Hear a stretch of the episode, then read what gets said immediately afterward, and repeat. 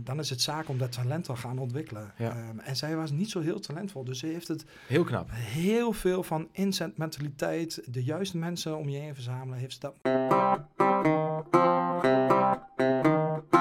Poeh, dat is een hele mooie vraag. Ehm, ik denk.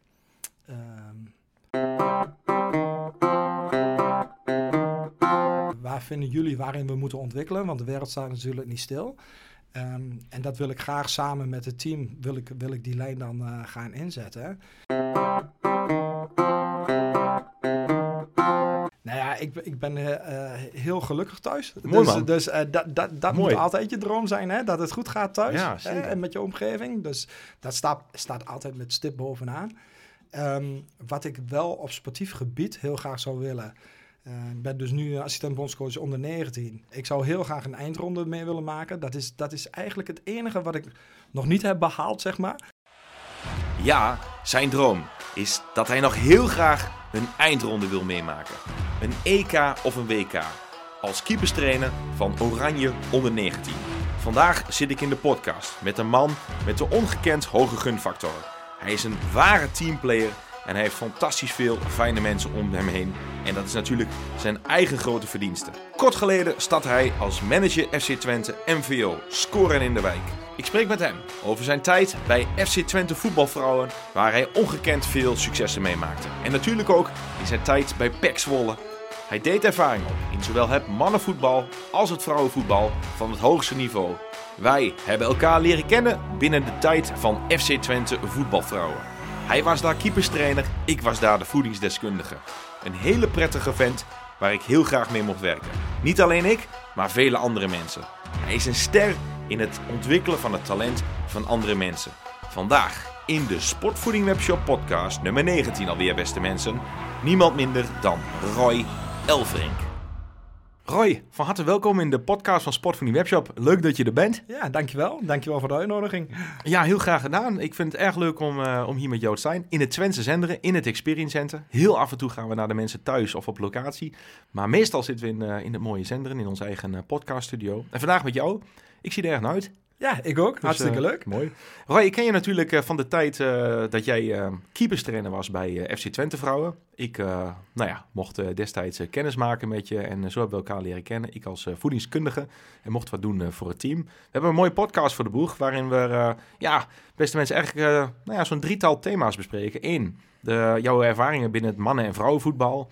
Eh, natuurlijk ook de cultuurverschillen tussen Nederland en Duitsland binnen de sport. Want je hebt eh, in beide landen eh, heel actief gewerkt, op hoog niveau. En daar gaan we zo even in. En natuurlijk gaan we ook afsluiten en kijken we, tijd, kijken we vooruit naar jouw tijd nu. Recentelijk gestart, nog maar twee weken, als manager FC Twente Score in de Wijk. Ja, dankjewel. En, ehm, ja, we gaan daar we gaan, we gaan een mooie podcast maken. Om te beginnen, je hebt veel ervaring in zowel het mannen- als vrouwenvoetbal opgedaan. Even terug in de tijd. Waar kom je vandaan, Roy? En ehm, kun je iets vertellen hoe je in die voetbalwereld terecht bent gekomen? Ja, nou, terug in de tijd. eh, die gaat eigenlijk, denk ik, eh, de start eh, 2006. Toen heb ik samen met Frank Gulder en Rob Rekens eh, de Twentse voetbalschool opgericht. Nou, tegenwoordig heb je op elke hoek van de straat een voetbalschool. Maar toen waren we, geloof ik, de nummer drie in Nederland. Zo, je was echt vernieuwend toen. Er was echt vernieuwend en het was ook ja, een gat in de markt. Zelfs zodanig dat we op een gegeven moment een beetje slachtoffer van ons eigen succes eh, werden. Want we zaten hele zondagen zaten we jongens en meisjes te trainen. En van daaruit is, eh, ja goed, eh, zo gaat het dan. Hè? Dan gaat je naam een beetje rollen. En toen ben ik in 2000, eh, eind 2008 benaderd door FC Twente. Mhm. om daar een, een meidenteam te gaan trainen. Ehm, op de vrijdagavond, heel basic, uurtje. Dat heb ik gedaan. En na een half jaar kwamen ze bij mij en wilden ze graag een hele nieuw op te zetten meidenlijn. Eh wilden ze graag eh, mij als, eh als keeperscoach erbij hebben. Dat heb ik twee jaar gedaan. Vervolgens samen met, met Arjon Veuring de overstap gemaakt naar, naar FC Twente Vrouwen. Super boeiende tijd. Zullen we straks nog wel op terugkomen. Zeker. Met, met alle valkeulen en mooie dingen wat we hebben gedaan. En ja, helemaal top. Ehm, dat heb ik gedaan tot winter 2019. Toen had ik eigenlijk al wel een tijd het idee om over te stappen naar het mannenvoetbal. Ehm, en toen kwam, er, eh, eh, toen kwam er een uitdaging in, eh, in Duitsland bij SV Rödinghausen. Mhm. Een hele kleine, maar super georganiseerde club in de, in de Regionalliga West. Dat 3,5 jaar gedaan. Net als iedereen ook daar last gehad van de corona. Maar nog genoeg hoogtepunten om op terug te kijken. vorig jaar in de zomer kwam de KNVB om, om onder 19 te gaan doen als assistent bondscoach, schuine streep, keeperscoach. Heb ik aangepakt. Um, want ik dacht van ja, ja, weet je, als ik nu nee zeg, komen ze dan ooit weer. Ik wist wel dat het hooguit een jaar lang te combineren was met mijn club. En destijds ook nog mijn werkzaamheden bij Sportaal, het uitvoerend sportbedrijf in Enschede. En toen de KNVB eigenlijk in afgelopen vorig januari 2022 aangaf van goh, we willen graag langer met je door. Toen heb ik ook tegen mijn Duitse club gezegd van nou, het is mooi geweest in de zomer. Dus nou ja, um, um, van de zomer, uh, vanaf afgelopen zomer dus werkzaam voor de KNVB en Sportaal. Uh, en dat beviel heel goed. Um, totdat uh, toch de oude liefde weer terugkwam. SC Twente in een hele andere rol. Als manager MVO, maatschappelijk verantwoord ondernemer. bij de stichting Scoren in de Wijk. Uh, en helemaal vers. Het is, uh, ik, ik, zit nu in mijn tweede week. Dus, ja, mooi. Uh, ja, mooi. ik ben bezig met de ronde. Nou, mooi. We zaten net al, voordat de recordknop aanstond, al even daarover te spreken. Maar inderdaad, je bent nog maar net begonnen daar. Ja. Hoe is de eerste week bevallen of eerste twee weken? Ja, heel goed. Kijk, je, je krijgt natuurlijk een heleboel informatie. Ja. Hè? Nou, nu kan ik dat wel redelijk goed filteren. en um, gewoon goed kijken van, ja, wat, waar moeten we nu uh, actief nu actie op ondernemen. Wat kan eventueel nog later? Het is een hele boeiende stichting uh, met hele fijne mensen. Uh, wat ook door mijn voorganger Bas Greuze heel goed is achtergelaten. Dus het is wel heel fijn om in zo'n situatie zeg maar, te komen. Hartstikke mooi. Nou, daar gaan we zeker zo nog over hebben, zoals in de intro. dat komt zeker nog voorbij. Ehm, ja, je hebt al in een hele korte, boeiende en concrete samenvatting gezegd waar je vandaan komt en wat je allemaal gedaan hebt. Um, en eigenlijk als je de rode lijn eruit haalt, dan ben je gewoon ontzettend geliefd, Roy. Geliefd persoon. ja, dat mogen anderen zeggen. Maar. Ja, nou ja, daarom zeg ik het ook en niet jij.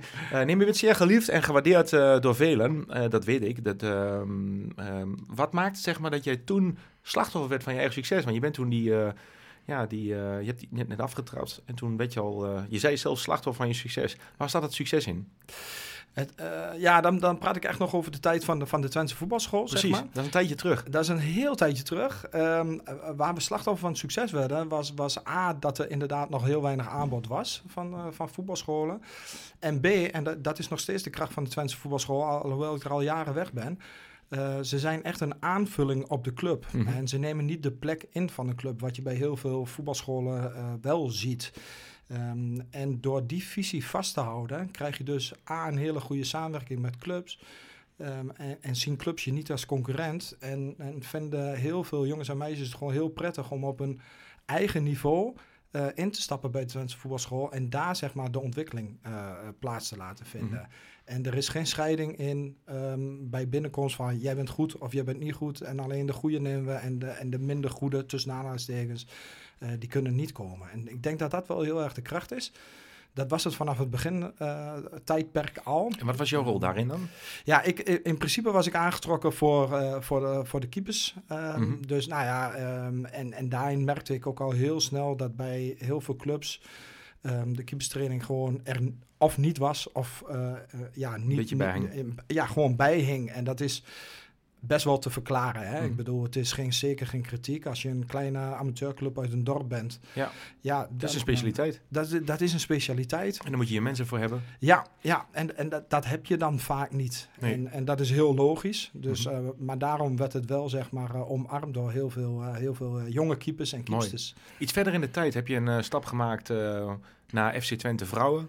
Um, laten we daar eens naartoe gaan. Een, een, hele bijzondere tijd. Het is ook de tijd dat ik jou heb leren kennen, hoewel iets later. Maar um, uh, laten we eens beginnen bij het begin. Je bent uh, gestart binnen FC Twente Vrouwen. Zeer succesvol uh, club, team. Um, maar je zei net al, nou, dat ging niet altijd zonder slag of stoot. Kun je ons eens meenemen die tijd, in die tijd van FC Twente Vrouwen en wat we daarvan ja, van kunnen leren. Ja, zeker. Nou ja, goed. Zoals gezegd, 2008 ben ik gekomen. Toen was eigenlijk net de opstart van alles. Uh, er was al een eredivisie waarin Twente vrouwen uh, speelden. Twente had op dat moment als, uh, als enige club ook een volwaardige jeugdopleiding. waren ze op poten aan het zetten. Um, en dat was heel boeiend, want je had zelf heel veel inbreng als trainer, als begeleider, om te kijken van ja, hoe willen wij dat die jeugdopleiding eruit gaat zien. Uh, want het is geen één op één plaatje. Je kunt het niet kopiëren met de jongensopleiding. Want je hebt met hele andere aantallen te maken. Je hebt met de andere afstanden te maken waar de meiden vandaan kwamen. Dus dat was een hele, hele aparte organisatie binnen Twente.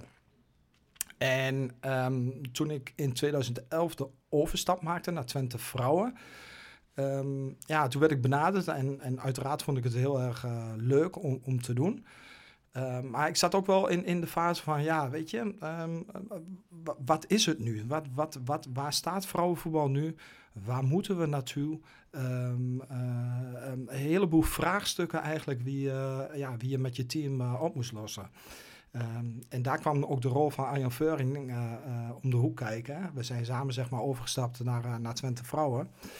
En ik weet nog dat wij ehm, eh, nou, in mijn eerste jaar bijvoorbeeld Champions League speelden eh, tegen Rossianka, Moskou, Rusland. Toen mocht je Rusland nog binnen.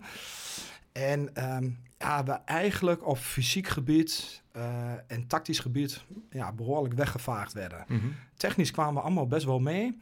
Ehm, maar als je zag eh, wat voor atleten dat waren, die Russen, ja, dat waren we eigenlijk nog niet. En uh, zover was viel al direct op dat verschil. Ja, dat viel enorm op. Ja. Dat, dat viel echt enorm op. eh, en, ehm, en dus zo zijn we eigenlijk stapsgewijs gaan kijken van, nou, hoe, hoe, hoe kunnen wij nu gaan aanhaken als Twente zijnde eh, bij, bij de Nederlandse top, want daar zaten we op dat moment ook nog echt niet. Ehm, en ook de Europese subtop. Mhm. En dat is wel, dat, ja, dat is gewoon een super mooi proces geweest. Met eh, in 2013 en 14 en 15 eh, eh, kampioenschappen van Nederland. ehm, en ook van de Benelux. We hadden destijds een pilot met Belgische clubs. Daar was heel veel weerstand op, maar ik vond het echt een hele leuke competitie. Een hele uitdagende competitie. Ehm, omdat je ook ehm, onder andere weerstand ging spelen. Want de Belgische voetbalcultuur was gewoon heel anders dan de Nederlandse Waar staat het verschil in? Heel uh, Belgische voetbalcultuur op dat moment hè, was nog heel afwachtend. Uh, echt de, de rijen verdedigen gesloten houden, proberen er snel uit te komen. En in Nederland, ja, de Nederlandse voetbalcultuur uh, was en is nog steeds lekker. Hè, en nou chargeer een beetje 4-3. Ja. Uh, lekker balletje rond laten gaan. En um, nou ja, daar werden we onder hele andere weerstand werden we daarmee geconfronteerd. Dus ik vond dat wel een hele boeiende tijd.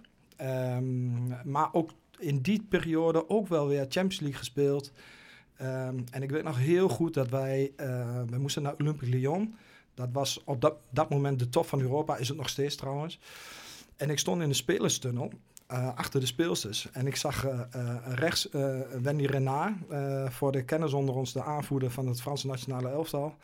Ik geloof dat ze 1,90 meter is in, en, en, en vol atleet. Mm. Um, en rechts stond uh, Matte Munsman. En uh, Matte Munsman, uh, toppetje, hè? Um, en een ontzettend goede voetbalster. Maar ik geloof 1,65 meter. 65.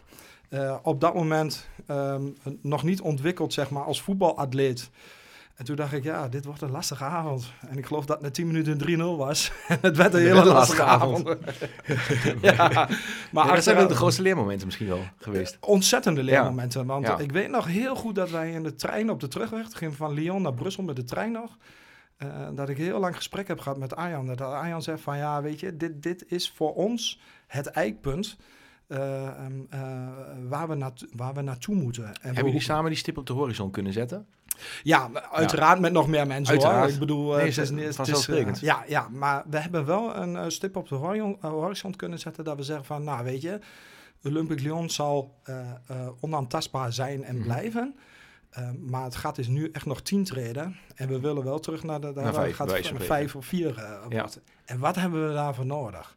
Nou, en daar kwam wel echt de component uh, tactisch en, en met name ook fysiek. Ja. Voeding. Nou, ja. hè, naar aanleiding uh, daarvan uh, ben jij ook ja.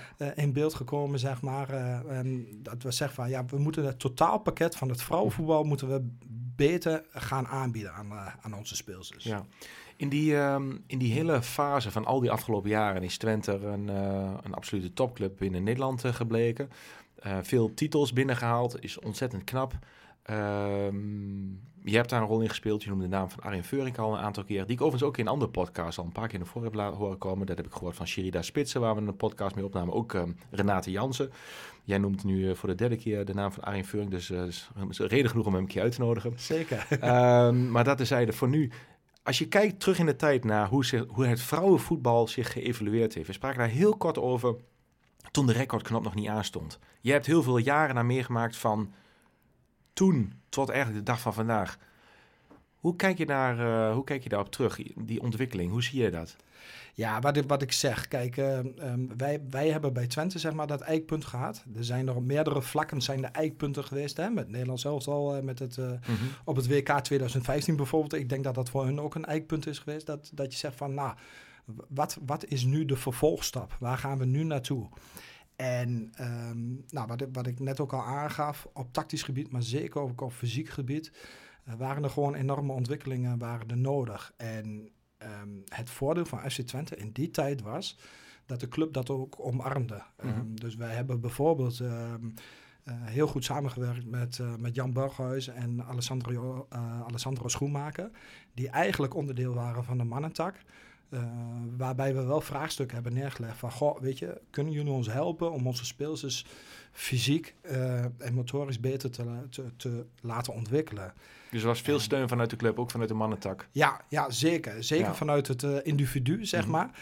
Ja. Ik moet zeggen, binnen de organisatie hebben we ook wel eens op weerstand, hebben we wel eens weerstand gehad, wat, wat mm -hmm. niet altijd even prettig was. Dat moet ik ook heel eerlijk zeggen. Maar vanuit individuen die echt uh, vakspecialisten ja, die hebben ja. daar echt heel goed werk verricht.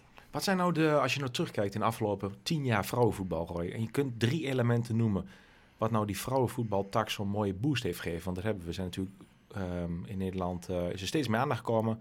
Uh, bijzonder mooie prestatie, uh, uiteraard de Europese titel in eigen huis. Um, vele speelsters, Nederlandse speelsters die het internationaal ook goed doen. Maar wat zijn nou eigenlijk de elementen geweest in het vrouwenvoetbal waar jij van zegt, dat heb ik letterlijk live gezien en daar ben ik onderdeel van geweest in een van de schakels, wat het vrouwenvoetbal zo'n boost heeft gegeven? Ik denk met name dat in die begintijd, en dan, dan heb ik het dus tot aan, zeg maar, Olympic Lyon 2014, mm -hmm. um, was het mooi, was het nieuw, vond iedereen het leuk. Um, en iedereen vindt het nog steeds leuk, alleen er komt een component bij en dat is absoluut de beste willen worden.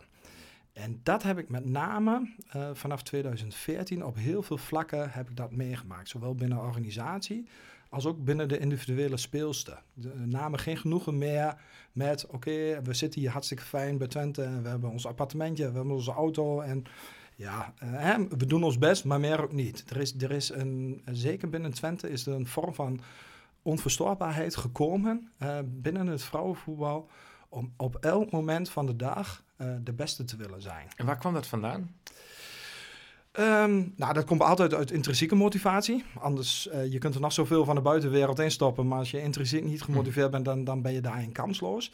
Ik denk ook dat een heleboel speelsters um, een voorbeeldrol hebben gehad binnen de groep. Hè? Als ik uh, een aantal namen mag noemen, Sari van Veenendaal, Sherida Spitsen, uh, Anouk Dekker ja, die hadden echt, die hadden altijd al een topsportmentaliteit. En die zijn dat ook echt gaan uitdragen binnen het, uh, binnen FC Twente Vrouwen, maar ook binnen de jeugdopleiding van, uh, van FC Twente Vrouwen. Um, en en dat, dat zijn hele waardevolle speelsters geweest. Uh, waardoor het voor, voor ons als staf, zeg maar, ook weer makkelijker werd om mm -hmm. daarop voor te beduren. En ook om op het juiste moment, zeg maar, die prikkels daarin te geven. Dus dat is denk ik wel, dat, dat is een hele belangrijke pijler geweest. Dat is één, dus de echte specifieke speelsters die je benoemt, een aantal meer nog, maar je noemt, benoemt er even een aantal, dat is één. Wat, zijn, wat is een tweede reden geweest, of een tweede succesfactor waardoor het vrouwenvoetbal zich zo in een stroomversnelling heeft ontwikkeld, volgens jou? Um, ik denk ook dat, dat door middel van, van de structuur in de organisatie mm -hmm. er, er veel meer mogelijkheden zijn geboden voor speelsters om zich dan ook daadwerkelijk te ontwikkelen. Um, en um, als, je, als je alleen al kijkt naar de motoriek, naar de, uh, uh, het tempo in de wedstrijd, balsnelheid, ja, dan is nu zeg maar niet meer te vergelijken met tien jaar geleden. Dus het is, heeft zich snel, snel ontwikkeld? Het heeft zich heel snel ontwikkeld, ja. Mm -hmm. ja. En nogmaals, dat, dat, ik praat nu vanuit de Twente hè, ja, uh, bril, zeg maar. Nou, zo keek je er ook naar. Dat ja, waardevol. Ja, zeker. Maar je ziet ook, Europees zie je daar gewoon enorme stappen. Kijk, tien jaar geleden telde de Engelse competitie helemaal niet mee. Niemand mm -hmm. ging naar Engeland. Iedereen ging naar En nu willen ze er naartoe. En nu willen ze alleen maar naar Engeland, mm -hmm. weet je. Ja. Uh, en naar Spanje. Spanje telde qua competitie toen ook niet mee. Ja, want de Engelse bond heeft natuurlijk uh, focus op ingezet op de verdere ontwikkeling van het vrouwenvoetbal. Financieel natuurlijk ja, stappen gemaakt. Ja, absoluut. absoluut. En ja, dat, is wel een mooi, uh, mooi voorbeeld zeg maar. Kijk, ehm, ik ben nu dan eh, in dienst bij de KNVB. En we hebben dit echt heel goed. Hè? De KNVB heeft ook het, eh, het vrouwenvoetbal enorm omarmd. Ehm, alleen, we hadden dus bijvoorbeeld, om een eh, voorbeeld te geven... eh, we waren in november in Portugal bij een toernooi. Daar was, Engeland was daar ook. En wij waren daar met eh 20 speelsters en, eh, en 10 stafleden. Meer als genoeg. En Engeland was daar met 30 speelsters en ik geloof eh 18 stafleden. Hm. Ja, dat, dat geeft het verschil in mogelijkheden wel weer, zeg maar. Ja, er is veel meer in tijd, energie en geld eh wordt er ingespendeerd. Ja, ja. Mooi. En het is ook een ander land met andere mogelijkheden. Hè? Dus Ja. het is zeker geen vergelijk in de zin van nou, dat is goed Mhm. en dat is minder. Helemaal niet. Maar het is wel om als voorbeeld aan te geven hoe Engeland daarmee bezig is. Wat is nou jouw, ehm, als je terugkijkt op die, ehm, eh, op die tijd binnen Twente, waar jij eh, de keeperstrainer was, Roy. Wat is nou het allermooiste moment wat jij hebt meegemaakt? Je hebt zoveel meegemaakt. Je hebt titels Ja. meegemaakt, je hebt Europees, je hebt eh, Bayern gespeeld, Barcelona, nog veel andere legendarische wedstrijden. Ehm, wat is nou jouw allermooiste moment geweest, Roy? Boah, ja, allermooiste moment is wel... Maar je mag ook, mag mag ook meer? twee of drie noemen. maar als je zegt, nou, die springen er echt uit. Dat je denkt Ja. van, potverdorie, dat was toch even wat mij bijblijft. Als ik als ik een keer een rustig moment in het bos wandel en ik denk eraan, dat was toch wel echt, dat moment, dat komt me echt wel weer vaak terug. Ja. Nou, ik, ik, ik, ik heb een paar. De eerste was het kampioenschap in 2013. Dat was een beslissingswedstrijd tegen Standard Luik in ons eigen stadion. Ja, dat was een, was een mooi scenario, want eh, degene, eh, wij stonden één punt achter op Standard Luik. Ah, dus degene die won, die... Degene wie won, eh, die, eh, die, Werd die, was, kampioen. eh, die werd kampioen. En er werd ontzettend veel aandacht aan besteed vooraf. Dus het stadion zat ook... eh, volgens mij waren er iets van 10.000 mensen Zo, in het stadion. Was het voor de ja. eerste keer dat in de Goldsvesten behoorlijk, eh, behoorlijk gevuld was ook. En we wonnen die wedstrijd uiteindelijk met 3-1. En, en dat was wel echt een, eh, ja, dat was wel echt een finale. Dus Echt die, een highlight. Ja, echt Ja. een highlight. Die sprong er echt wel uit. En hoe reageer je dan? Als jij, jij zit op de bank, en zit je, hoe, zi- hoe zit je daar op die bank dan? Zit je zenuwen of eh, zit je daar relaxed? Of eh, hoe, eh, Nee, Hoe ervaar jij dat? Ja, ik heb zelf altijd wel de neiging om, om behoorlijk, eh, hoe hoger de spanning wordt, hoe rustiger ik word Oh ja? op de dugout. Ja, dat is heel vreemd. Ehm, eh, en dat heeft zich later ook nog wel eens een, een aantal keer laten zien, zeg maar. Met name in mijn periode met Duitsland, in Duitsland. Ehm, ja, ik, ik, ik zat op de bank met een redelijk goed gevoel. In die zin dat ik wist dat we er alles in de voorbereiding aan hadden gedaan. We hadden een plan A, B en C. En eh, uiteindelijk moesten we dus overschakelen op plan C, omdat het heel lang gelijk eh, bleef, 1-1. Ehm, en, we, en plan C bestond uit een aantal wissels en op een bepaalde manier gaan spelen. En ik wist dat dat, eigenlijk wist ik dat dat goed ging komen. Dus dat was wel een... eh, geruststellende eh, gedachte? ja, eigenlijk wel. Ja, en dat die goal dan acht minuten voor tijd valt. Ja, dat, ik vond dat wel een logisch gevolg van hoe wij in de wedstrijd zaten, zeg maar. Mooi. Dus dat vond ik wel echt een heel hoogtepunt. Ja, en de tweede hoogtepunt was eigenlijk eh, eh, de maanden eh, oktober, november 2015. Eh, toen kwam ik terug. Ik ben nog een jaar trainer geweest in Zwolle, bij PEC Zwolle. Toen kwam ik terug. En toen speelden we in de Champions League. En toen schakelden we inderdaad in, in oktober schakelden we Bayern uit. Ja. Ehm, eh, ook, ook een historisch, twee historische avonden, mag ik zeggen. Eerst in, was eh, het eerst in de Goldsvesten. De eerste was in de Golfsvesten, speelden Ja. we speelden we 1-1. Eh, waren we eigenlijk beter. Ehm, en dat is ook wel weer een mooi verhaal als je het hebt over voorbereiding in de sport. Mhm. Eh, we zijn twee wedstrijden gaan kijken bij, eh, bij Bayern. Ehm, en, en wij wisten dat we eigenlijk volgens onze speelstijl eh, gingen we er niet aankomen. Dus we hebben eigenlijk de speelstijl hebben we, hebben we, ehm, eh, hebben we omgeruild. En we zijn 5-3-2 gaan spelen. Dat was toen nog heel revolutionair. We hebben ook eh, bij, eh, bij allerlei mensen informatie ingewonnen van, eh, nou, hoe, hoe, hè, hoe speel je nu tegen Bayern? Ehm, eh, ik weet nog eh, dat Arjan zelfs contact heeft gehad met Erik ten Hag. Die was toen trainer bij Utrecht. Die zat daarvoor bij Bayern. Zo van, eh, ehm, wil jij wat, eh, wat, eh, wat oplichten van hoe Bayern eh, speelt? Dus zo, zo ver ging dat. En uiteindelijk hebben we dus eh, eh, daar in München 2-2 gespeeld. En gingen we op basis van de uitdoelpunten Ja. gingen we door. Dus, eh, dubbel. ja, dat was wel fantastisch. Ja, mooi. Heel bijzonder. Ja, en toen eh, eh, eh, eh, weet, ik nog dat we twee dagen later Barcelona loten. Ja, dat was natuurlijk het summum. Bayern, Bayern was al geweldig. En als je, maar als je Bayern loodt, ja, of eh, als je Barcelona loodt, ja, dan is het helemaal eh, ja, Ja, heel, heel, heel geweldig. En als je echt praat over echt een, een, een kippenvel moment, dat vond ik uit tegen Barcelona. De avond voor de wedstrijd eh, train je in het stadion. En de training was afgelopen en we zaten een beetje in de, in de, in de middencirkel. en toen keek ik om me heen. En toen zag ik Simon van Barcelona. En ik keek een beetje die berg op. En er staat een prachtig mooi kapel. En ik ben helemaal niet gelovig of zo. Maar heel mooi opgelicht. En het was lekker weer. En toen dacht ik wel van... Nou, is wel heel ik, mooi. ik heb het wel aardig, aardig geschopt, zeg maar. Ja, ja, dat, is, nee, dat snap ik. Dat, Ja. is, dat is wel echt een, een kipvel, een mooi moment. ja, ja, ja, zeker. Ja, misschien moet ik helemaal niet vragen naar een derde. We houden het gewoon hierbij, of niet? En we houden hierbij. ja. Nee, mooi. Ja, prachtig. Wat, ehm, als ik aan het team zou vragen, en, eh, ik vraag het nu aan jou, maar eh, fictief gezien vraag ik het aan het team. Wat maakt jou zo goed, eh, Roy? Oh ja, dat is eh, goed. Vind ik wel een lastig, eh, lastig deel. Ja, ja. Nou, we het zo zeggen. Kijk, ehm, eh, nou, laat ik het anders zeggen. Wat is je kracht? Ik denk dat mijn kracht is, en dat is destijds ook gevoed door Arjan, dat Arjan zegt van, weet je, ehm keeperstrainers, wie in een hoek van het veld ballen op keepers gaan schieten, die hebben we genoeg. Ehm, eh, en ik wil dat je een grotere rol pakt. Dus ik wil dat jij een rol pakt in de groep op basis van jouw mens zijn, maar ook op basis van bijvoorbeeld eh, standaard situaties, cornerballen, vrije trappen, eh et cetera. Ik wil dat jij daar verantwoordelijk voor, eh, voor, voor gaat zijn. Ehm, dus dat, is, dat, dat was toen al best wel revolutionair. Ehm, en, en dat heb ik zeg maar bij beide handen heb ik die kans eh, aangepakt. Hoe voelde, je, hoe voelde je toen hij jou die vraag stelde? Ja, vol met waardering. Eh, want eh, eh, eh, Arjan was niet zomaar iemand wie daar de regie uit handen gaf, zeg maar. Mhm. Dus ik had, eh, ik had vanaf begin af aan wel het gevoel van... oké, hij ziet het in mij Als zitten. hij mij het vraagt, dan komt het er goed. dan, dan komt dat goed. En hij gaf die verantwoordelijkheid, gaf hij ook gewoon 100% eh, gaf hij aan je. Ehm, dus dat, dat was echt vakinhoudelijk.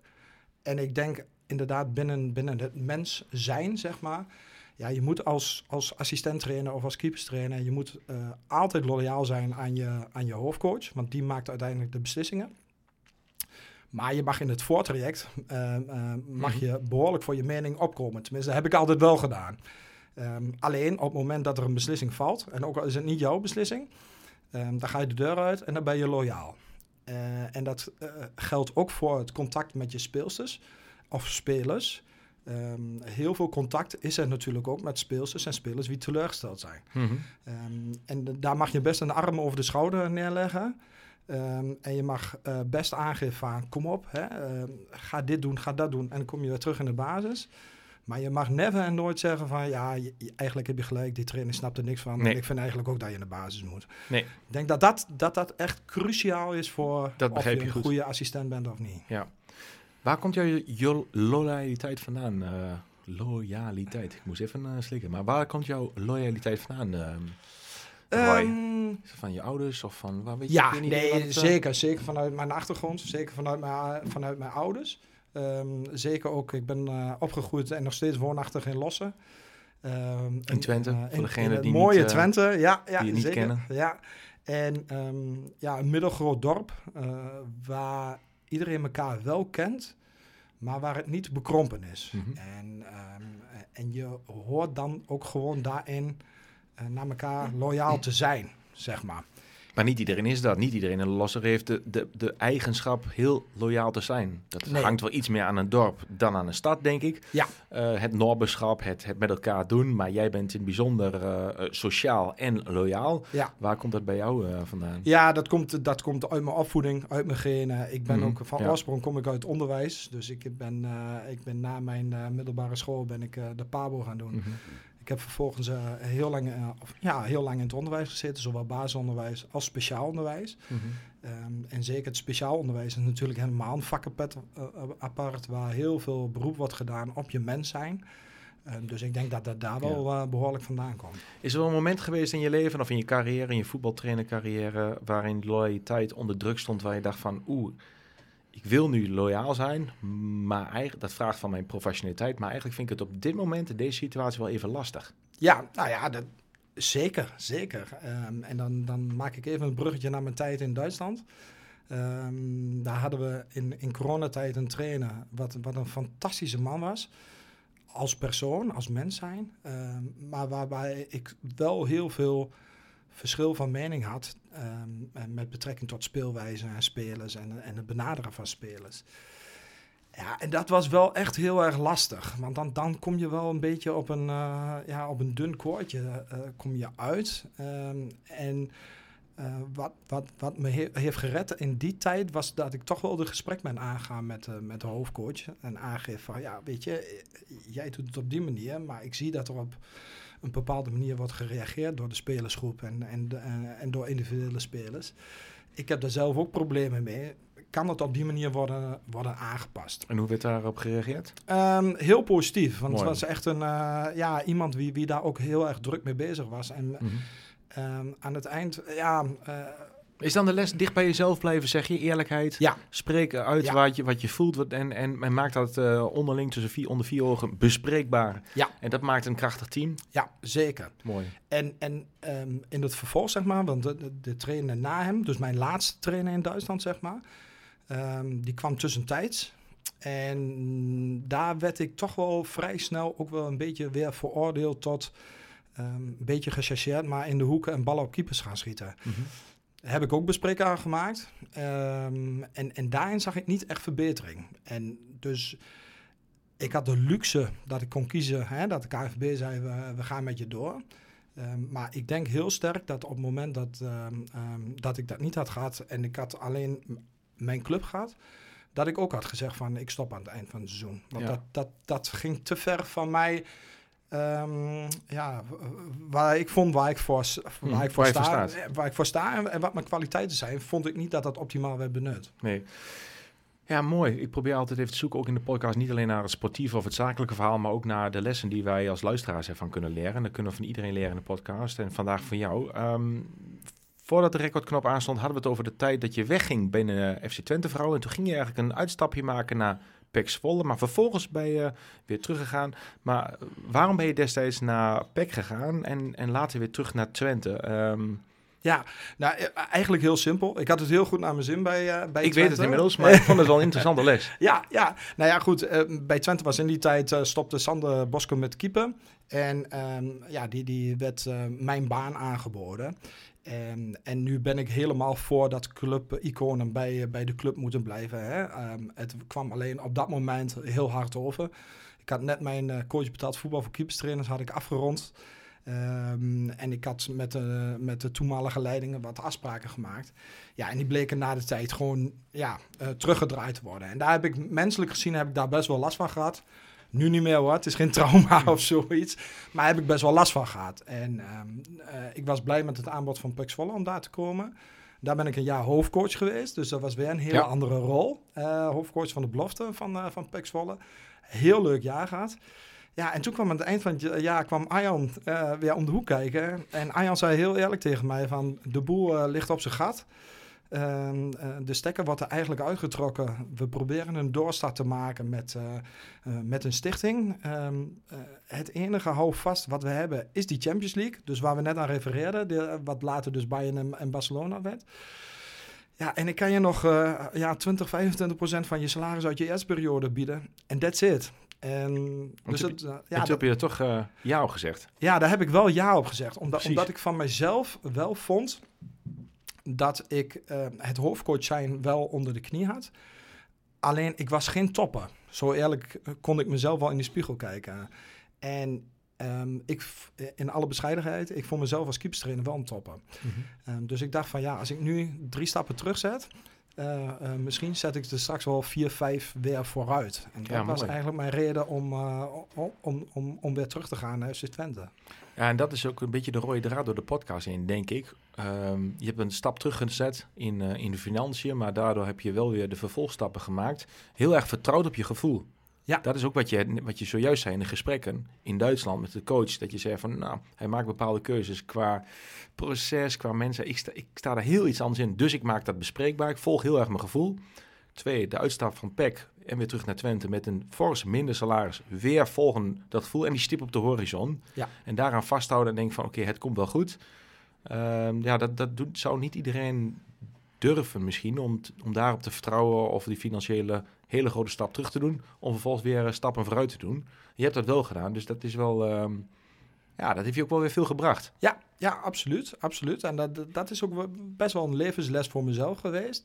Hè, dat ik, ehm, want daarvoor was ik echt wel van het veilige en vertrouwde en eh, hè, Mhm. eh, vasthouden aan. En toen heb ik dat niet gedaan. En als ik dan achteraf kijk wat het me gebracht heeft, heeft het mij voor in het vervolg heeft het mij ehm, eh, ja, heel veel gebracht dat ik veel gedurfde, eh, ook keuzes durfde te maken. Heb je wel eens getwijfeld over die stap? Of zag je eh, toen je dat hoorde, dacht je, nou, geen twijfel, ik doe dat gewoon, ik vol op gevoel en bam, ik ga ervoor. Toen ik terugging naar Twente bedoel? Ja, voor die... Nee, heb ik heel lang over gedacht. Kijk, ik heb ook gewoon een gezin. Precies, En, dus ik kan er me moet, voorstellen dat je er daar- moet gewoon brood op de plank komen. Mhm.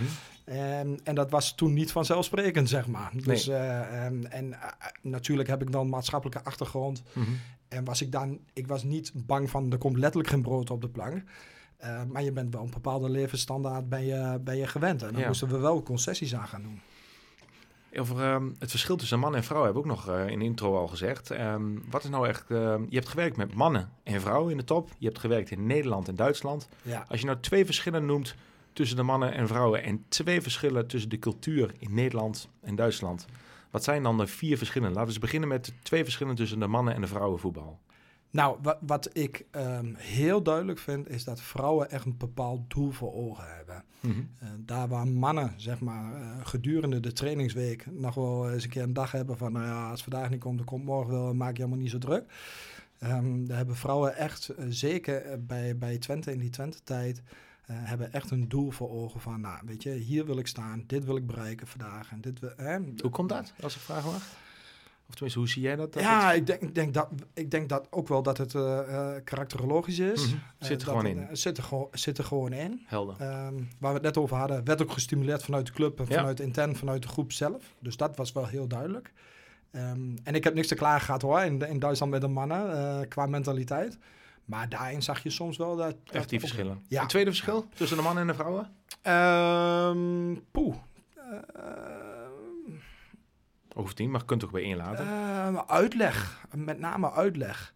Eh, uitleg en dan met name in de zin van, ja, ik, ik presteer niet of ik zit op de bank. Hoe komt dat? Eh, Mhm. hoe zit dat? Eh, dat- en, en, en mannen schakelen daar iets sneller, ja, die, die, ja, die stappen daar iets sneller overheen, zeg maar. Helder. Goed. Ehm, en dan de cultuurverschillen tussen de Nederlanders en de Duitsers, zoals jij dat hebt ervaren, Roy. Ja, Wat zijn dan echt twee cultuurverschillen waarvan je denkt van, nou, dat is wel even eh, interessant om te benoemen. ja nou, met stip, hiërarchie. Ja. Hiërarchie is echt ongelooflijk. Ik wist niet dat het nog bestond. Hm. Ik dacht echt, één Europa, één mentaliteit. Is echt niet zo. En Kun je een voorbeeld noemen hoe dat, eh, als je zegt zo duidelijk, bam, met stip. Ja. Noem eens even eh, een, een voorbeeld waar je zegt, nou, dat blijkt echt die grote verschillen in hiërarchie. Ehm, in de zin, nou eigenlijk bij mijn club in, in, alles. De technische staf die had een eh, eh, vaste parkeerplaats en de spelers die eh, moesten ergens anders hun auto parkeren. Ehm, en, en daar begon het al mee. Ehm, maar ook in de verhouding tussen staf en spelersgroep merk je gewoon heel veel afstand. En die afstand is in, in Nederland is dat veel kleiner. Een voorbeeld te noemen. Ik had, een, eh, ik had twee goede keepers in mijn eerste periode. De eerste keeper raakte geblesseerd. De tweede keeper die speelde vier wedstrijden. Speelde redelijk, tot ja, redelijk. Eh, maar na die vier wedstrijden was die eerste keeper weer, eh, weer fit. Mhm. En die hebben we weer laten spelen. En toen heb ik erop aan laten komen. Heb ik niks tegen die tweede keeper gezegd. Ik denk, ah, die komt vanzelf wel bij mij om uitleg te vragen. Maar die kwam gewoon niet. Dus ik heb Puur vanwege die hiërarchische afstand. puur vanwege de hiërarchie. Ja, niet omdat hij ook niet durft of zo, maar puur uit het Nee. hiërarchische afstand. Ja, Hoe, ehm, jij bent een heel amabel persoon. Ehm, en je bent heel benaderbaar, je bent heel vriendelijk, je bent heel erg geliefd. Eh, het zijn allemaal beschrijvingen die ik er zelf aan geef. Tenminste, zo heb ik jou ervaren. En ook vele anderen, dat weet ik gewoon. Maar hoe, hoe is dat dan voor jou in Duitsland te werken? Want jij hebt die, die, die, die karaktereigenschappen. ja. Hoe geldt dat voor jou? Dat jij, ehm, want in Duitsland ja, sta je daar misschien wat verder vanaf. Puur omdat die cultuurverschillen. Hoe heb je dat ervaren? Ja, nou, ik weet niet of het puur vanwege cultuurverschillen is. Ehm, ik denk dat wat jij aangeeft over mijn karakter, dat dat wel klopt. Maar mensen vergissen zich vaak wel in mij in, in, eh, ehm, dat ik functioneel wel keiharde beslissingen durf te nemen.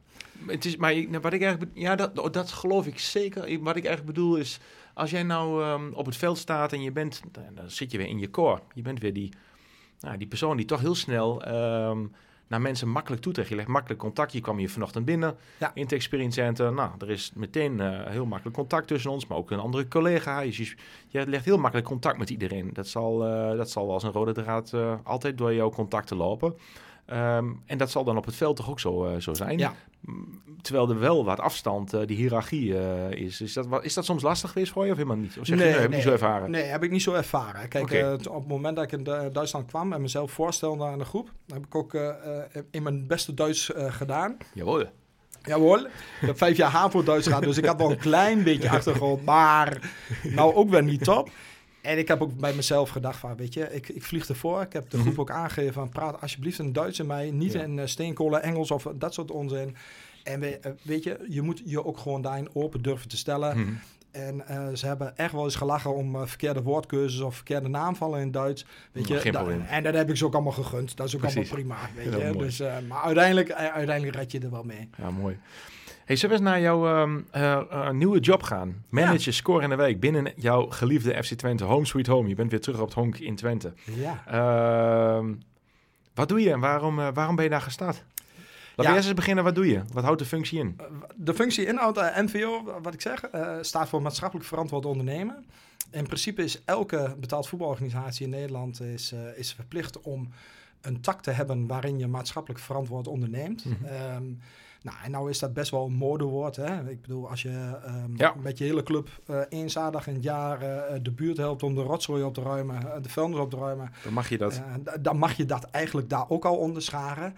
Twente heeft eigenlijk ehm, eh, een heel aantal jaren geleden al aangegeven van wij willen ehm, eh, het merk FC Twente op een positieve manier gaan gebruiken ehm, in de wijk. Eh, en dan met name ook in de wijk waarin eh, maatschappelijke problemen of ontwikkelingen zijn. Mhm. En ehm, dus, dus dat is eigenlijk eh, ehm, in de beginfase, dus nu praat ik echt als buitenstaander, hè, eh, heel veel in projectvormen geweest. Ehm, en eigenlijk sinds de laatste vier jaar, vier, vijf jaar, is daar eigenlijk een behoorlijk vaste vorm aan gegeven. Ehm, en je moet het eigenlijk zo zien dat je, je hebt natuurlijk een heleboel maatschappelijke ontwikkelingen. Ehm, die maatschappelijke ontwikkelingen en problemen liggen dus ook in, in verschillende gemeentes op verschillende vlakken en in verschillende wijken. En daar proberen wij, zeg maar, eh, eh, met het merk Twente, proberen we een stukje oplossing te geven. Noem eens een aantal speerpunten eh, waar jullie dan op richten. Want er zijn heel veel maatschappelijke uitdagingen. Ja. Welke, welke speerpunten richt je je op? Is er een, zijn er drie of zijn er zes? Of, of is het heel breed en kies je iets uit? Of hoe werkt zoiets? Ja, we hebben op dit moment eh, hebben we eh 17 projecten lopen, Mhm. ehm, variërend van oud naar jong. Ehm, en van eh, ja, Nederlanders tot, tot, eh, eh, tot statushouders. Nou, om op die laatste bijvoorbeeld eh, als voorbeeld eh, te nemen. Eh, we doen de cursus eh, Anders Inburgeren eh, met een heel aantal statushouders. Dat is een afspraak met de gemeente Oldenzaal. Eh, waarbij we dus eh, 38 mensen hebben, wie dus de inburgeringscursus van 600 uur eh, moeten gaan draaien. En daarvan maken wij, eh, ontwikkelen wij een stuk. Eh, daarvan werken we samen bijvoorbeeld met FC Norbe eh, uit Oldenzaal, wel bekend, een, eh, een eh, organisatie die de vrijwilligerswerk zeg maar, verzorgt voor, eh, voor deze doelgroep. Wordt er dan ook Eh. bijvoorbeeld, eh, worden dan bijvoorbeeld ook spelers ingezet Ja, ja, van het team, van de eerste? Ja, die worden zeker ook ingezet. Mannen, Eh, vrouwen? Eh, allebei. Allebei. Eh, sterker Mooi. nog, we hebben zelfs een speelster van Twente in dienst, Kim Everaerts. Mhm. In het verleden heeft Sabrina Luisi dat bijvoorbeeld ook heel lang gedaan. Ook gehad in de podcast? Ja, ja heb, ik heb ik gehoord. Ehm, juist om een zo breed mogelijk eh, eh, ehm, front ook te maken binnen FC Twente. Ehm, dus dat is heel mooi. Ik heb een heel mooi team Mooi. eh, met heel veel verschillende invalshoeken. Dus eh, nou, wat ik zeg, Kim Everaerts, eh Rick Platvoet, natuurlijk oud-speler, eh, Ja. ehm, ehm, is, is werkzaam. Er zijn ook een aantal mensen werkzaam die, wie vanuit met een pedagogische achtergrond komen. Mensen met een social work achtergrond werkende. Dus ja, met dat team zeg maar, gaan, wij, gaan wij de wijken en de gemeentes in. Waar zie je nou meest naar uit, Roy, in je nieuwe functie binnen Twente? Nou, ik vind het heel erg gaaf zeg maar, om eh, eh, maatschappelijk een rol te gaan vervullen. En waar, waar, waar, dat is een heel breed eh, begrip. Ja. Wat, wat, als je dat iets kleiner maakt, waar zie je dan, waar zie je dan echt naar uit? Dat je denkt van, ah, daar, daar, daar zie ik, kan niet wachten, dat zou ik echt gaaf vinden. Nou, ik, ik, wat ik heel erg ga- gaaf vind, en daar was ik zijdelings vanuit mijn vorige werkgeversportaal ook bij betrokken, was het passend sporten. Ehm, je hebt het G-sporten is algemeen bekend, maar je hebt ook een hele groepering leerlingen met, eh, ja, met gedragsproblematieken. Ehm, en ehm, daar hebben we vorig jaar hebben we daar een pilot voor uitgetrokken, passend spotten heet dat. Waarin leerlingen zeg maar, binnen 20 weken eigenlijk worden voorbereid op, een, um, uh, op hopelijk een lidmaatschap bij een sportvereniging. En dat gaat heel basic. Dus je start echt van hoe kom je een gymzaal binnen? Hoe, uh, waar leg je je kleren neer? Hoe loop je een gymzaal binnen? Hoe spreek je uh, je leidinggevende of je docent of je leerkrachten aan? Um, uh, tot aan, en dat doen we dan een week of 10, 12. En daarna gaan we met die leerlingen heel veel kennis laten maken met sportverenigingen uit, uit de stad. En hopende dat ze dan uiteindelijk dus aan kunnen haken bij een sportvereniging. En dat is heel makkelijk gezegd, maar heel moeilijk gedaan. Want het zijn allemaal leerlingen, wat ik net aangaf, met gedragsmatige problemen. Die heel veel uh, slechte ervaringen hebben gehad binnen de sportverenigingen. En dat lag niet aan de sportvereniging. Mm. Maar die waren gewoon niet uitgerust en toegerust op de opvang van, van dit, soort, uh, dit soort leerlingen met een uh, typische gedrag. Ja, en als je dan ziet wat voor ontwikkeling dat al heeft, heeft doorgemaakt. Ja, dat vind ik wel echt heel erg gaaf. En waarom vind je dit juist zo leuk? Want je hebt heel veel mogelijk, uh, je hebt zei al, ik heb 17 projecten. Waarom is dit nou iets waarom je hier juist naar uitkijkt? Um, Wat spreekt hier persoonlijk in aan? Het spreekt me persoonlijk in aan, omdat, omdat ik, uh, wat, uh, wat ik al in het begin aangaf, ik, ik kom uit het onderwijs. Mm -hmm. Ik heb speciaal onderwijs gedaan en ik heb ervaren hoe moeilijk het is voor, voor leerlingen om, om aan te haken bij een, bij een sportvereniging. Ja, terwijl je de rol daarvan wel inziet hoe belangrijk dat is. Die is, die is enorm belangrijk. Ja. Hè? En, en wat maakt het dat kinderen, wat zo belangrijk is voor sporten voor kinderen? Volgens jou? Ja, de sociale samenhang, maar ook de sociale controle, mm -hmm. uh, maar ook de gezonde, uh, gezonde leefstijl. Ja. ja, dat zijn wel echt drie, uh, drie, drie punten. En um, ja, als je daar inzoomt op, op juist deze doelgroep, dat zijn wel leerlingen met een, uh, met een gemiddeld IQ. Mm -hmm. En op het moment dat je uh, ze geen uh, plek kunt geven bij een sportvereniging en ze belanden op straat, mm -hmm. ja, dan, heb je, dan, dan, krijg je weer maatschappelijke problemen. Dus ja, ja, ja, mooi. Het valt allemaal in elkaar over, zeg maar. Ja, en wanneer ben je dan tevreden? Is, dat, is het voor jezelf, je zei zelf al eerder in de podcast, dat je een hele duidelijke stip op de horizon had gezet met je medestafleden, ook binnen de club, binnen het bestuur. Um, Um, heb jij nu ook een stip op de horizon voor jezelf wanneer jij tevreden bent, wat jouw, in, jouw cirkel van invloed is en wanneer jij met dit project, zoals jij dat omschrijft, tevreden bent? Ja, um, nou, dat is wel wat moeilijker in die zin, omdat het al heel goed staat. Hè? Uh, en omdat het ook al heel goed en breed gedragen wordt binnen de club. Dus ik denk uh, dat we iets prachtigs hebben binnen FC Twente. Wat ik persoonlijk wel zou. Uh, wat een persoonlijke ambitie is, is om proberen om nog meer zichtbaar te worden voor de buitenwereld. Um, en vraag me nu niet hoe, want uh, dat kan ik je na twee weken nee. nog niet zeggen.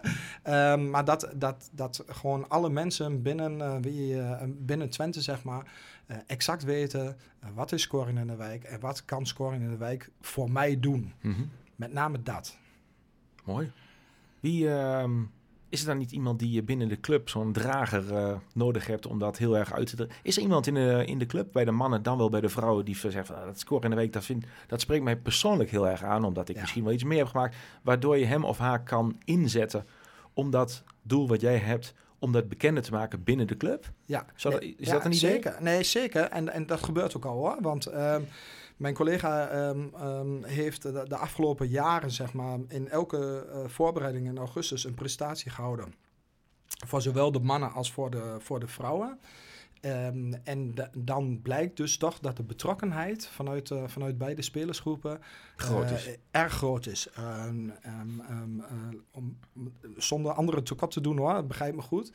Uh, maar Lars Oendestal, Robin Pruppen, ja, dat, dat zijn jongens die echt maatschappelijk ook heel uh, betrokken, zeggen, uh, ja, betrokken zijn en die we heel veel kunnen inzetten. Zeg. En als je nou even denkt met een blanco sheet, ja, met jouw hele beperkte ervaring op deze functie tot nu toe, dat gaat nog komen, daarom zei je net, vraag me niet, want ik zit er nog maar de twee weken, maar een beetje brainstormend met een blanco sheet. als je dan van buiten de organisatie bekijkt, wie, welke persoon of welke organisatie zou je er eigenlijk bij nodig hebben om, uh, om die bekendheid groter te maken? Heb je daar ideeën over?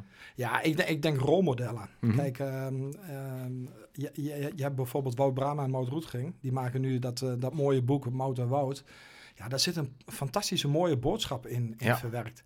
Ja, eh, ehm, ik, ik heb het al stiekem met Mout over gehad. En het, eh, het, het staat nog helemaal in het beginpunt hoor. Er is nog helemaal geen ontwikkeling in sprake. Maar ik heb ook tegen Mout gezegd. Ik zeg, hoe mooi zou het zijn als wij die, die, die boodschap wat jullie in je boek hebben beschreven uh, om dat uit te dragen richting uh, uh, groep 7, 8 en brugklas. Kun je heel kort iets over vertellen over, maar niet iedereen kent het project van Mout en Wout. Even voor de luisteraars die niet zo in de voetbalwereld thuis zijn, want die luisteren ook fietsers, motorbikes, wielrenners, ja. triatleten. heel goed. Mout en Wout. Ja, Mout, Mout Roetging en Wout Brama. Wout Brama hè, spelen bij FC Twente, Mout Roetging speelster bij FC Twente Vrouwen. Hebben een boek gemaakt waarbij ze eigenlijk een combinatie maken tussen uh, deels biografie of op biografie uh, gestoeld. Um, en waarin duidelijke boodschappen zitten in, in de vorm van gelijkheid, acceptatie, respect voor elkaar. Um, nou, gendergelijkheid, dat soort thema's zitten daar op een hele mooie speelse manier uh, zitten die daarin verworven. Ja, verwerkt in een kinderboek. In een kinderboek. Yes, ja, exact. Ja. Nou, en als je die, die vertaalslag maakt mooi. Uh, naar ja, heel mooi. Enschede, Hengelo, Oldenzaal... dan heb je A te maken met dat het sowieso zal aanspreken... wat ik net aangaf, hè, uh, 10 mm. tot 14 jaar... Uh, maar daarvoor, uh, met name in Enschede, heb je bijvoorbeeld enorm te maken met laaggeletterdheid onder kinderen. Ja, hoe mooi is het dat je Zeker. het boek als middel zou kunnen inzetten ja. voor leesontwikkeling. Meer plaatjes, ja. met tekst erbij. Ja. Mooi. Ja, dus op, belangrijk, op belangrijke thema's. Ja, zeker. Ja. Die ons allemaal raken. Mooi. Ja, mooi. Dus je hebt voldoende energie en ideeën. Zeker. Um, ik ben nog wel eens even benieuwd, uh, Roy. Wie in jouw leven heeft jou... Zij, even een zijstapje. Wie in jouw leven heeft jou het meest gevormd? Poeh, ja, dat is een goeie. Um, nou ja, natuurlijk vanuit je beginfase uh, je ouders, mm -hmm. dat sowieso. Um, op voetbalgebied, nou ja, hij is al een paar keer langsgekomen, maar Arjan Veuring heeft mm -hmm. echt een hele belangrijke rol uh, in, in mijn leven gespeeld, zeg maar, als, uh, um, als, als trainer-coach. Poeh. Nou, wil ik het niet daarbij houden. Dan zou ik een heleboel andere mensen tekort doen. Maar um, nou, ik heb ook wel in mijn Duitslandperiode... Mijn eerste trainer was, uh, was Enrico Maasen. Uh, een totaal andere trainer als Arjen Veuring. Uh, hij is op dit moment ho hoofdcoach bij FC Augsburg in de eerste Bundesliga. Mm -hmm. Een van de jongste trainers van de Bundesliga. Ja, die heeft mij op een, op een andere manier weer gevormd als trainer. Waar mm -hmm. ik ontzettend veel... ja, waardoor ik me ontzettend veel heb ontwikkeld, zeg maar. Ja, ja. Mooi. Ja, zeker. Ja. Nou ja, goed, wat ik, wat ik aangaf, in, uh, ik, ik, heb speciaal onderwijs gewerkt. Ja. Een uh, aantal hele fijne collega's daar gehad. Um, uh, als ik dan toch een naam mag noemen, Peter Schulte. Peter Schulte is in de, in de regio Twente wel een, een, mm -hmm. een redelijke bekendheid, ook als amateurtrainer. Um, ja, daarvan heb ik echt ontzettende bewondering gehad hoe hij met, met, met moeilijke doelgroepen om kon gaan. Uh, hoe hij altijd precies een snaar wist te raken bij leerlingen. Uh, waardoor ze eigenlijk uh, ja, uit zijn handen aten. En dat vond, ik, dat, dat, vond ik op onderwijsgebied wel echt een indrukwekkende persoonlijkheid. Mooi. Leer je meer van mensen die wat verder van je afstaan, die iets anders zijn, of juist mensen die wat gelijkenissen hebben?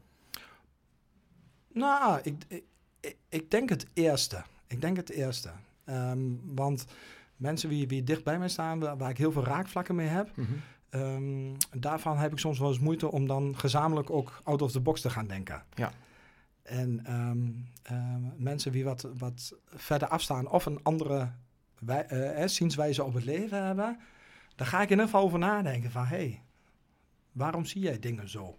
Dat is wel mooi. Dus ik vind dat, dat vind ik wel een mooie, een mooie les, uh, die, uh, of een inzicht, dat je jezelf ontwikkelt als mens en dat jij dus heel erg voor open staat om van andere mensen die wat verder van je afstaan, dus die niet gelijk, echt gelijk met je zijn, niet gelijke eigenschappen, en dat je daar dan toch over gaat nadenken en dat dat jou helpt om jou verder te ontwikkelen. En daarnaast blijf je heel dicht bij jezelf volgens mij. Ja. Heel puur en heel erg menselijk en sociaal. Uh, en toch mensen die wat verder van je afstaan met andere ideeën. En dat zet je tot aandenken en daardoor groei je. Dat is mooi. Ja, ja dat is, zeker. Niet, is niet iedereen gegeven. Je moet er wel voor openstaan, dus dat is mooi. Zou ik absoluut er... Uh, ja, een, een, tip zijn, uh, denk ik, voor ons allemaal. Mooi dus, dankjewel. Um, en en waar, waar, waar irriteer je aan, uh, Roy? Als je denkt van, nou, potverdik, daar kan ik me nou echt aan irriteren in mijn leven. Nou ja, goed, je, je, je maakt allemaal wel, wel dingen mee in je leven. Ehm, leuke dingen en minder leuke dingen. Kijk, het gaat mij er met name om dat je gewoon dingen eerlijk bespreekt. En ook al, ook, ook al komt het dan vervelend over, eh, maar wees eerlijk naar elkaar. Hè? En eh, ik heb ook wel in mijn leven wel eens mensen teleurgesteld. Alleen ik hoop wel dat eh, die mensen dan altijd, eh, eh, nog altijd zeggen van ja, hij heeft me wel teleurgesteld. Maar hij heeft me wel vanaf het begin af aan van het proces meegenomen. Mhm. Dus ehm, eh, ik ben niet op een of andere manier genaaid of hij heeft tegen mij gelogen op die manier. Nee, dat is wat je zelf belangrijk vindt. Ja. Ja, maar waar, waar irriteer je je aan? Ehm, als mij dat overkomt, Ja, precies. me dat ja, je bedoelt eigenlijk te zeggen van op het moment dat mensen niet straight zijn, niet eerlijk Ja. naar jou en zeggen, Ja. jongen, maak het gewoon bespreekbaar. Ja, ja, Ja, met name je. dat. Juist. Eh, hey, score in de week. Je gaat eh, even daar weer naar terug, naar een paar persoonlijke vragen. Eh, even weer terug naar score in de week. We gaan al zo redelijk richting het einde van de podcast. Maar, eh, nou, we hadden al zeggen, waar kijk je nou mee, mee, mee naar uit? Hoe ziet score over de wijk eh, over, nou, weet ik veel, twee, drie jaar uit? Laat me niet eh, tien jaar vooruit kijken, maar eh, over twee, drie jaar. Zijn er dan hele grote plannen? Of zeg je, nou, ik ga gewoon de lijn volgen die ingezet is? Of zijn er echt hele grote stappen die jullie gaan maken? Nou, eh, kijk, wat ik net al aangaf, Score in de Wijk is heel goed gevormd. Ehm, dus het zou denk ik niet goed zijn als ik Mhm. nu binnen zou komen en ik zou de hele boel willen veranderen. Losstaan van het feit dat dat dan ook niet geaccepteerd wordt. En terecht dat dat dan niet geaccepteerd wordt. Dus we gaan zeker op, eh, op, op al het goede wat er al ligt, gaan we voortbeduren. Ehm, en dan zijn er eigenlijk twee lijnen. De ene is inderdaad je persoonlijke lijn samen met je team van... hey, eh, waar vinden jullie waarin we moeten ontwikkelen? Want de wereld staat natuurlijk niet stil. Ehm, en dat wil ik graag samen met het team, wil ik, wil ik die lijn dan eh, gaan inzetten. En de andere lijn zijn gewoon maatschappelijke ontwikkelingen. Mooi, Hè? ja. Be- bijvoorbeeld energiecrisis, eh, Mhm. linksom of rechtsom. Ehm, dat is gewoon een maatschappelijk probleem. Nou, Ja. hè, zou je daar wat mee kunnen namens Schoorn in de Wijk of niet? Ehm, dat zien we dan nog wel. Maar dat, dat, dat, Ja. dat zou een thema kunnen zijn om, eh, om op in te zetten de komende jaren. Mooi. Mooi, dankjewel. Is er iets dat je wilt toevoegen van Score in de Week? Dat je denkt van, nou ja, dat vraag je mij helemaal niet. Maar dat, eh, ik zit te wachten tot je mij die vraag stelt. Dat vind ik echt belangrijk om daar iets over te vertellen. Is er iets wat je wilt toevoegen aan het thema Score in de Week? Of binnen je functie? Of zeg je van, nou, dat, dat wil ik wel even benoemen. eh, Nou, ik, ik, ik, ik vind het ehm, een, een aantal zaken wel heel mooi. Eh, we worden eh, behoorlijk ondersteund door, eh, door bijvoorbeeld eh, ehm, eh, gemeentes, eh, maar ook door woningbouw, eh, woningbouwstichtingen. Die ondersteunen ons omdat, omdat zij het echt het belang dus inzien. Ehm, mijn wens zou inderdaad zijn dat, dat nog meer partijen dat belang gaan inzien en dus ons, eh, met ons gaan samenwerken, zeg maar. Ehm, en als voortvloeisel vind ik bijvoorbeeld heel mooi. We hebben eh, onze eigen Score in de Wijk ontmoetingsruimte ehm, in het stadion bij FC Twente. En dat is eigenlijk, het is geen skybox. Eh, het is echt een, een, een, een ruimte waarin iedereen eh, van eh, deelnemers aan projecten tot aan wethouders van gemeentes, van partners eh, samenkomen. eh, waarbij we eh, ervaringen uitwisselen, eh et cetera. En, en na de tijd, zeg maar, eh, Mhm. eh, de wedst- een thuiswedstrijd van Twente gaan bezoeken. Elke thuiswedstrijd weer zijn daar 60 kaarten voor beschikbaar vanuit de club. En kunnen wij dus eh, eh, allerlei eh, eh, groeperingen samenbrengen. En dat vind ik wel, ik ben, ben er nu een aantal keren bij geweest. En dat Mooi. is echt wel uniek om te kijken. Zoals laatst hadden we een thuiswedstrijd. En er zat dus een familie uit eh, Eritrea, eh, wie bezig was met de inburgeringscursus. Mooi, prachtig. Eh, met toch? handen en voeten aan de wethouder duidelijk Mhm. te maken waar ze mee bezig waren. Ja, Mhm. dat vond ik wel Ja. echt heel gaaf. Ja, cool. Ik kan het ook zien aan je. Ja, de luisteraars zien we hebben geen beeld, maar nee, mooi. Ja, daar glunder ik van. Ja, dat vind ik echt, ja, daar krijg Nou, ik dan zit je op de goede plek. Ja, zeker. Dan zit je op de goede plek en ga je nog veel mooie dingen doen. hey, we gaan richting het einde. Ik heb ehm, eh, nog een paar vragen. Eén, ik, misschien is het een onmogelijke vraag die, is, die ik nu ga stellen. Maar met welke vrouwelijke, dan wel mannelijke speelster of speler heb je nou het meest prettig gewerkt? Boah, dat is, eh, ik denk inderdaad wel een hele moeilijke vraag. Eh, in die zin, ehm, eh, ik heb bij Twente Sari van Veenendaal. Is, Kiepste. is, is kiepste. En dan met name prettig gewerkt in de zin dat ehm, ik enorm bewondering voor haar had hoe zij haar eigen carrière heeft uitgestippeld. Mhm. Wie ze er allemaal bij betrokken heeft. En ehm, hoe, eh, hoe we zeg maar in die jaren daar, daarin samen zijn opgetrokken. Dat vond ik wel echt. Ja, als we het hebben over ontwikkeling van vrouwenvoetbal. Mooi. eh, van, vond ik haar echt een exponent daarvan. Van, nou ja, van ze heeft ook eh, tot de absolute top geschopt. Ja, ja, ondanks dat ze niet, niet, niet de meest talentvolle was. Hè. Kijk, als jij Ja. geboren talent hebt, zoals bijvoorbeeld Jill Roord...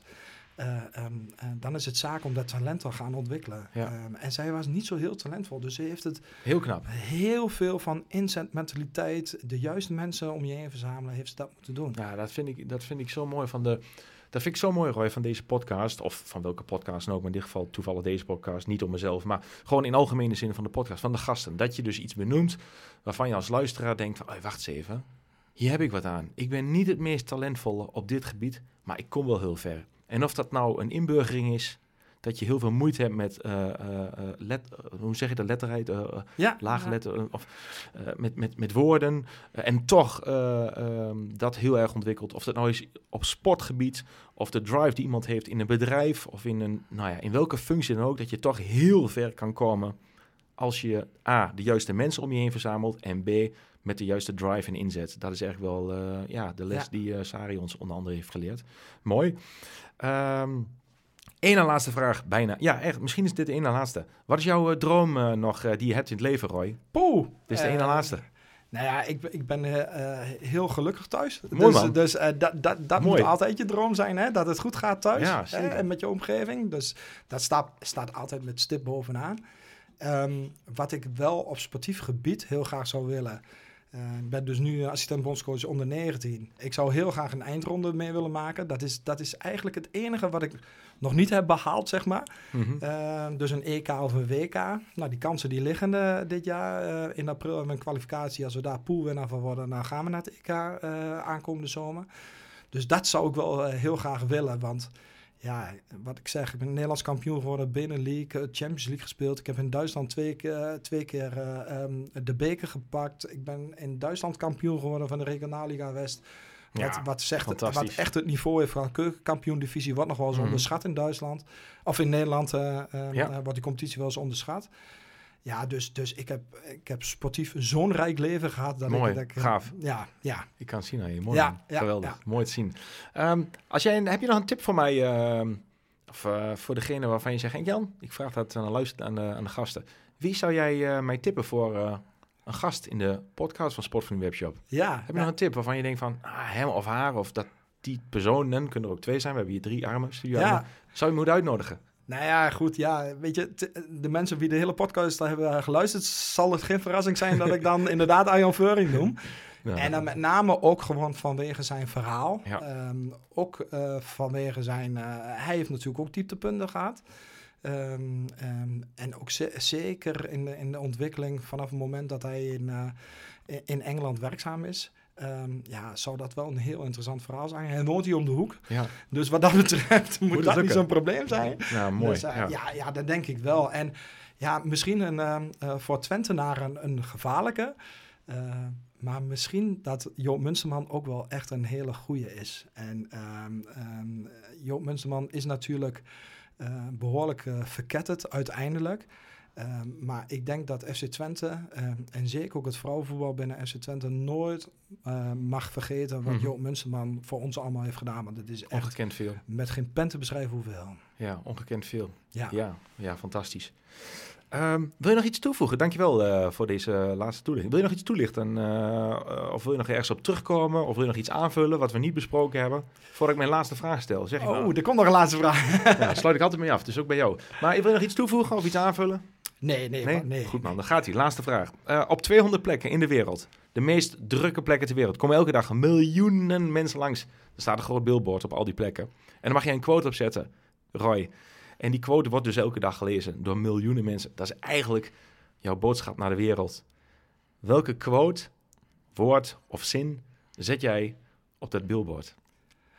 Poeh, dat is een hele mooie vraag. Ehm, ik denk, ehm, haal elke dag het maximale uit jezelf, eh, maar blijf vooral je eigen mens.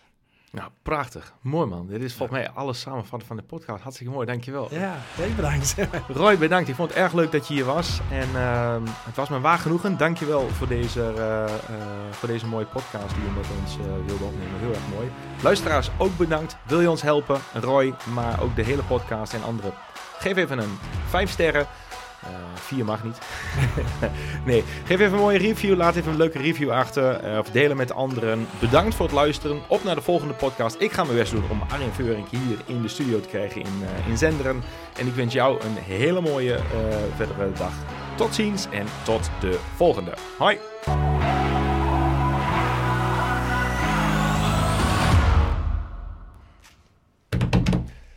Mooi man. Dankjewel. je hoeft niet op stap te drukken. Nee, dat... eh,